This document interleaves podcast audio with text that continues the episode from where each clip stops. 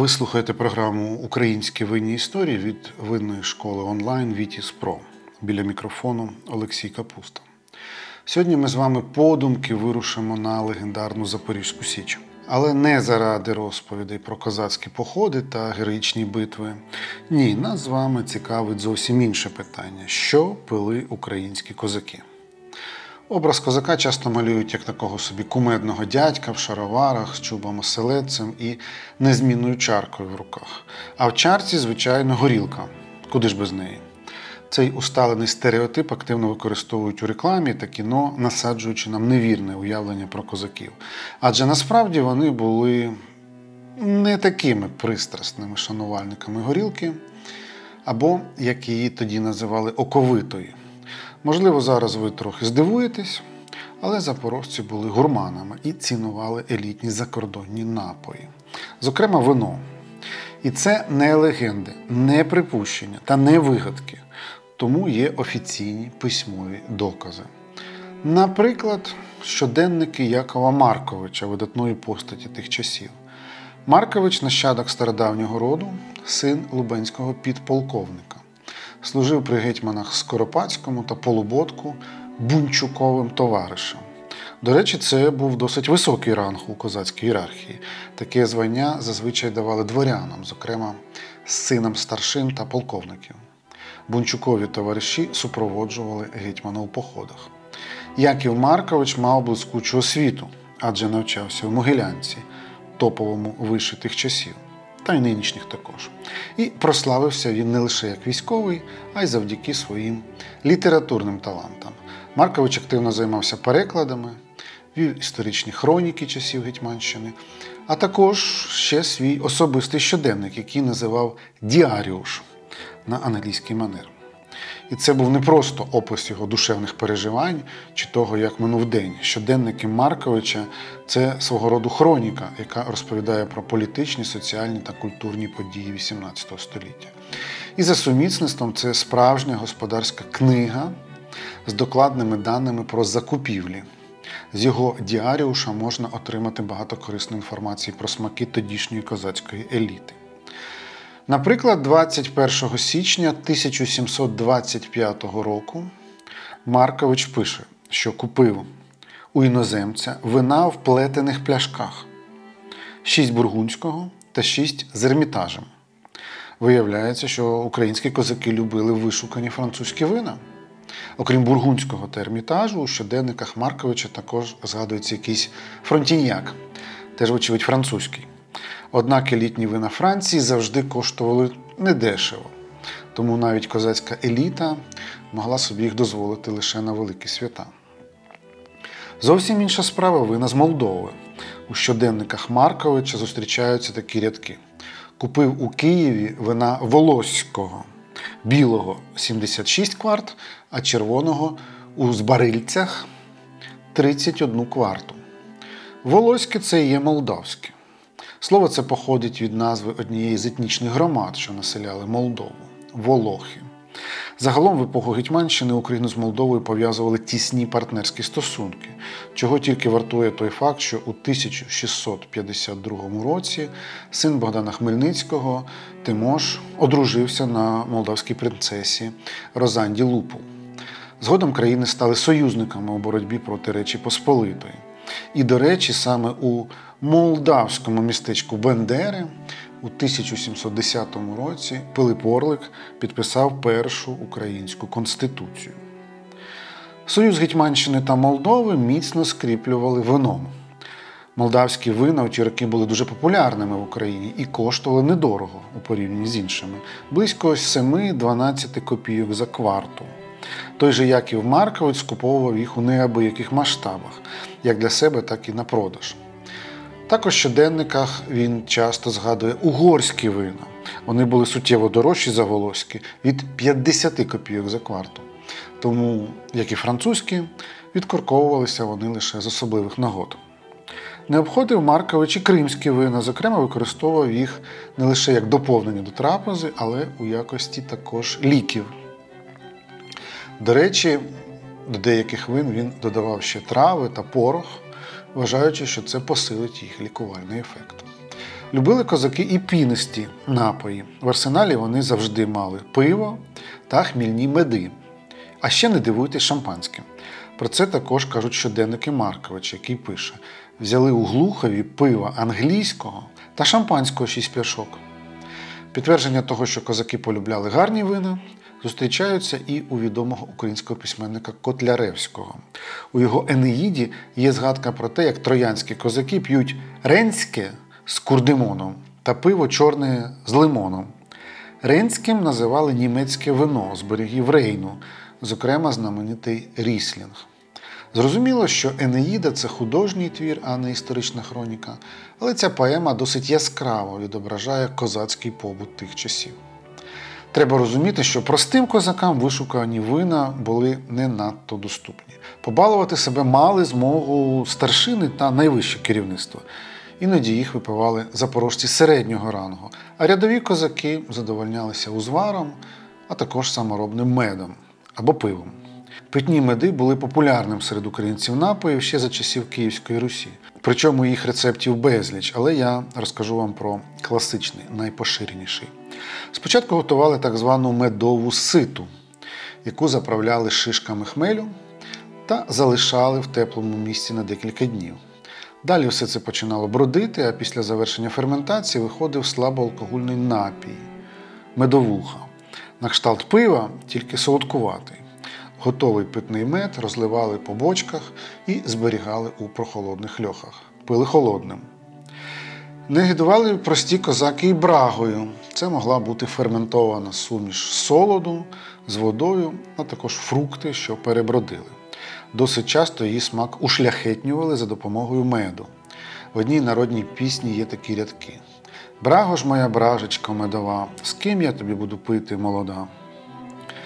Пиво серед козаків також було досить поширеним. Вони робили його самі і пили, як не дивно, щоб зігрітися. Запорожці вживали його гарячим, варили так звану пивну юшку, але влітку могли випити і в холодному вигляді, як додаток до їжі. Дуже смачно це описав той самий Котляревський, розповідаючи про те, що їдять за трапезою герої.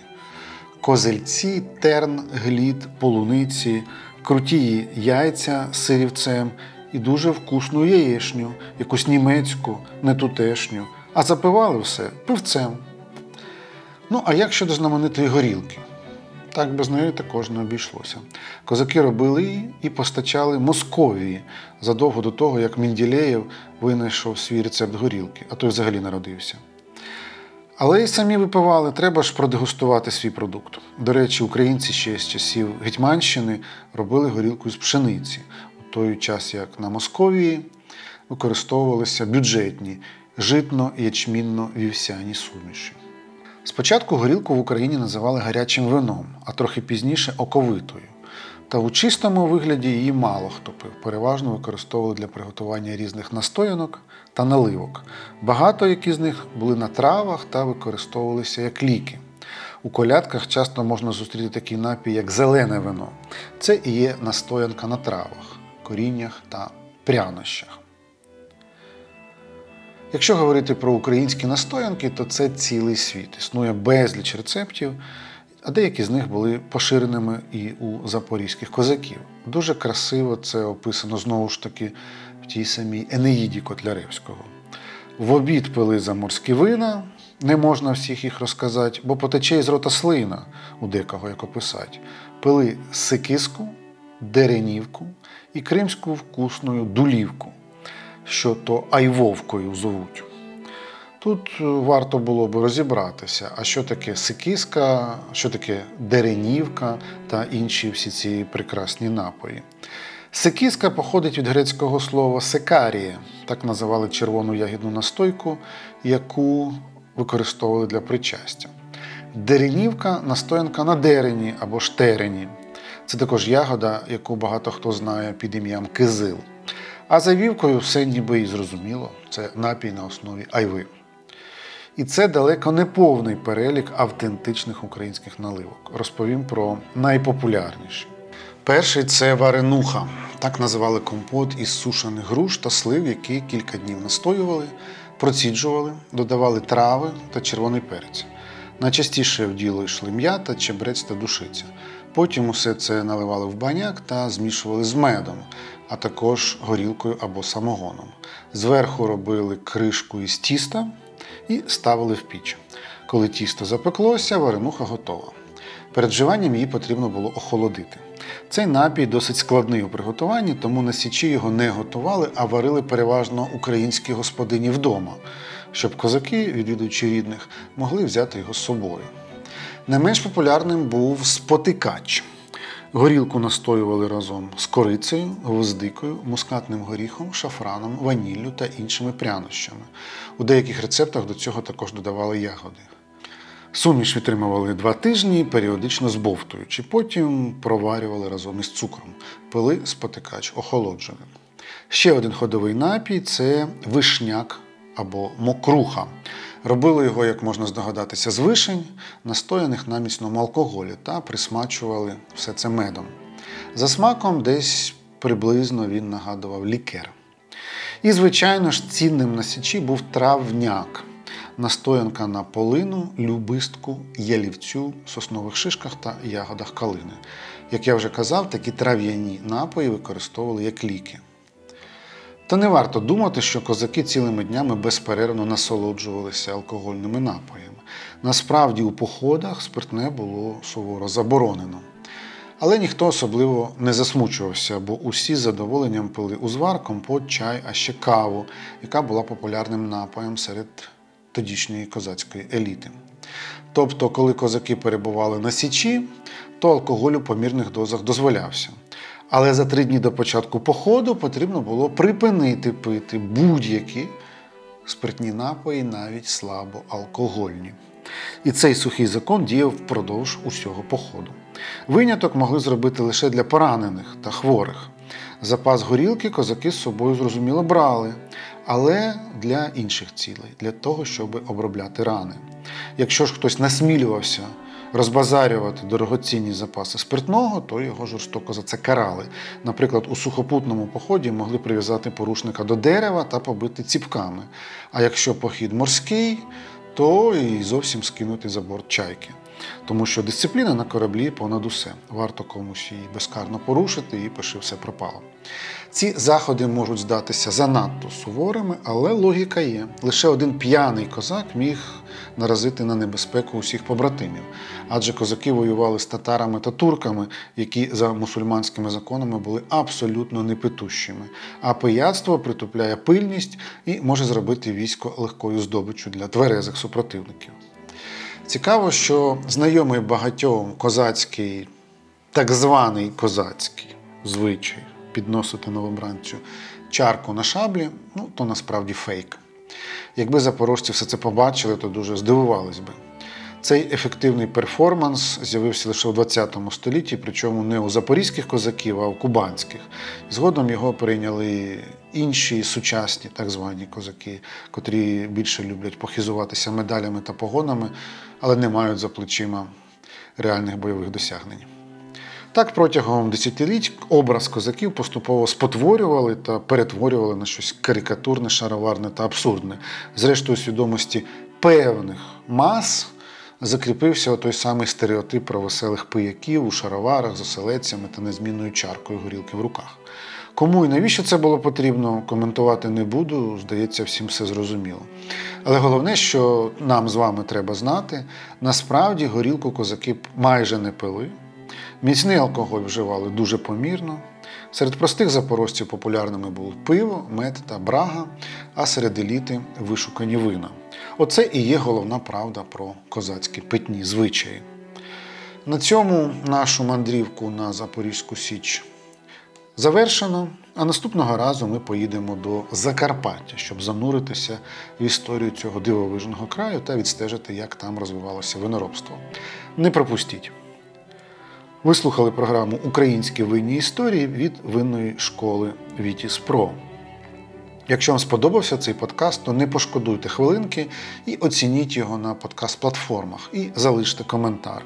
Це допоможе нам з вами просувати справжню українську винну культуру та розвіювати міфи. Також закликаю вас пропонувати теми наступних випусків. Пишіть мені напряму адресу електронної пошти, я залишаю в описі.